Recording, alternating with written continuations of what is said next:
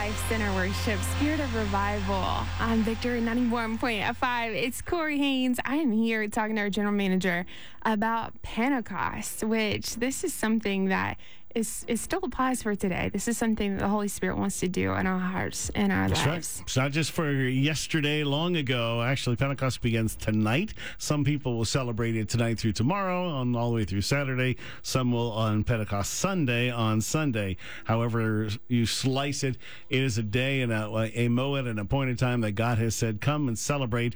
It's when He wants you to draw near so he can fill you with his power so he can pour out on you it's a, it's a an amazing day, a, beautiful appointed time, a beautiful feast of the Lord, and uh, we're giving you a very different perspective. I always teach uh, in probably in unusual ways, and usually I look at each festival according to the year that we're in. We're in the year 5780, and we're going to do that uh, some as we get to that one as well. But right now we're looking back over since March, Purim, Passover, Second Passover, and Pentecost. Those are the four feasts, and do they line up with this little glimpse of the end times of the four horsemen? And are we seeing something? Is this what you've been going through more than just a, a bunch of people and politicians and medical people making strange decisions and the world suffering and a virus attacking? Does this come from somewhere else? Is this bigger than what you thought it might be? So, uh, one of the places and ways to look at that is through each one of these horsemen and seals. And the second horseman would have coordinated with Passover. And what the, the second Passover, what the second horseman brought was the power to take peace from the earth. And, you know, boy, that one just kind of stood out to me. So, my question to look at in this moment is why were the second seal and the horsemen at Passover if they were?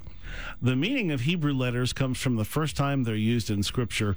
The first use of the letter pay, that 80, 5780 in the Torah, is Gen- Genesis 4.11, when Cain kills Abel. It says this, Now you are cursed because of the ground, which has opened its mouth to receive your brother's blood from your hand. So the mouth was the, the grave. So mouth is a grave. There's death and curses and a last breath. Uh, so Passover this year was very significant because Pei is the first letter of Pesach, which is Passover, and it's all about death and graves. So we knew last year coming in that this year would be filled with a lot of death and graves, but of course we had no idea. I, I couldn't even comprehend it. But as I began looking from another perspective from the end times, I looked at the second horseman and said, The power to take peace from the earth, that is the spirit of fear, if there ever was.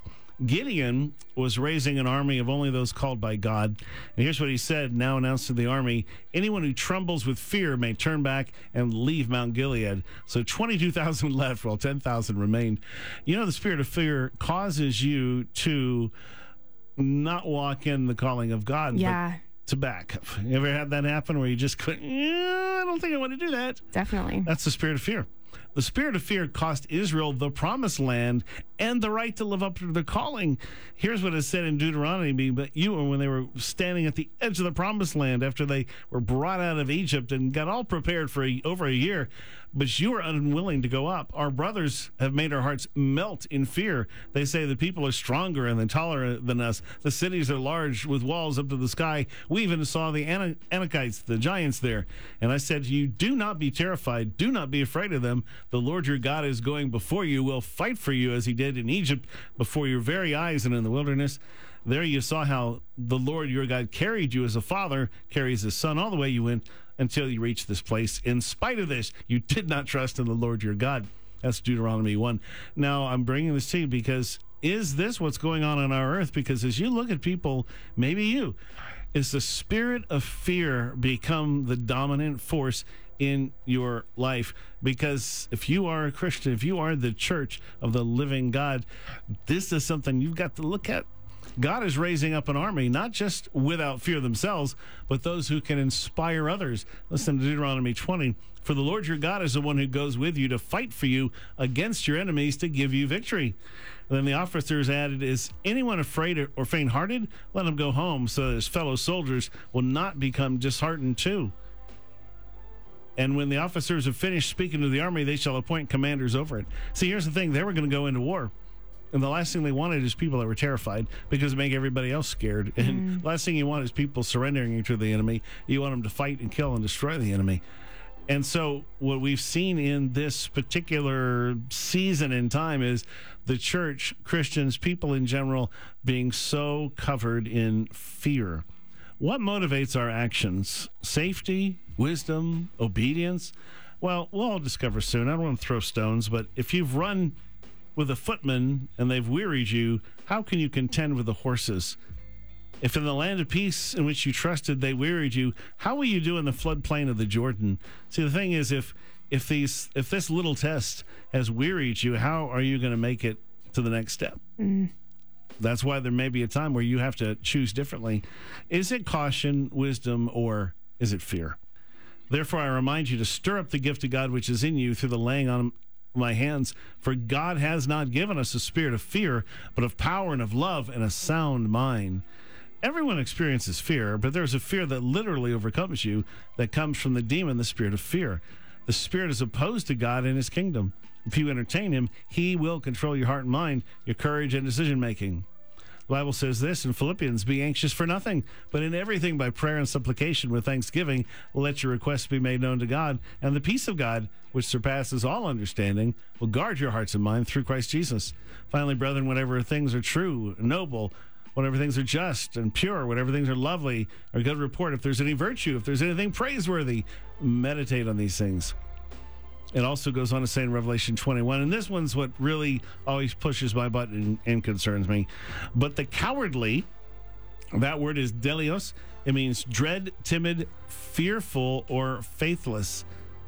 If you ever wondered, he said the fearful, the unbelieving, the vile, the murderers, sexually immoral, those who practice magic arts, the idolaters, all liars, they will be consigned to the lake of burning sulfur. This is the second death.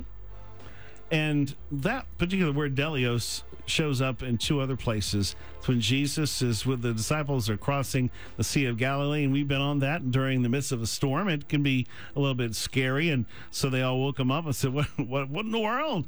And he woke up and he got up and he said, "Why are you so afraid?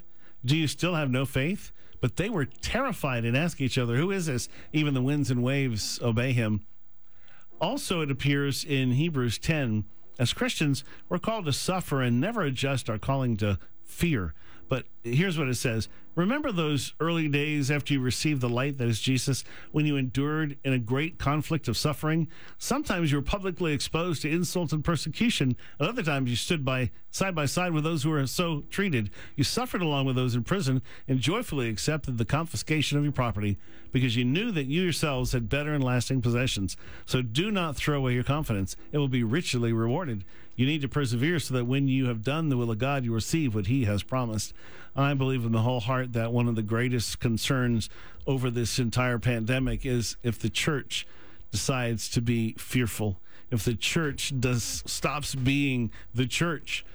You know, we can't uh, hide in homes. We can't hide behind masks. We can't do any other things because we are the church of the living God.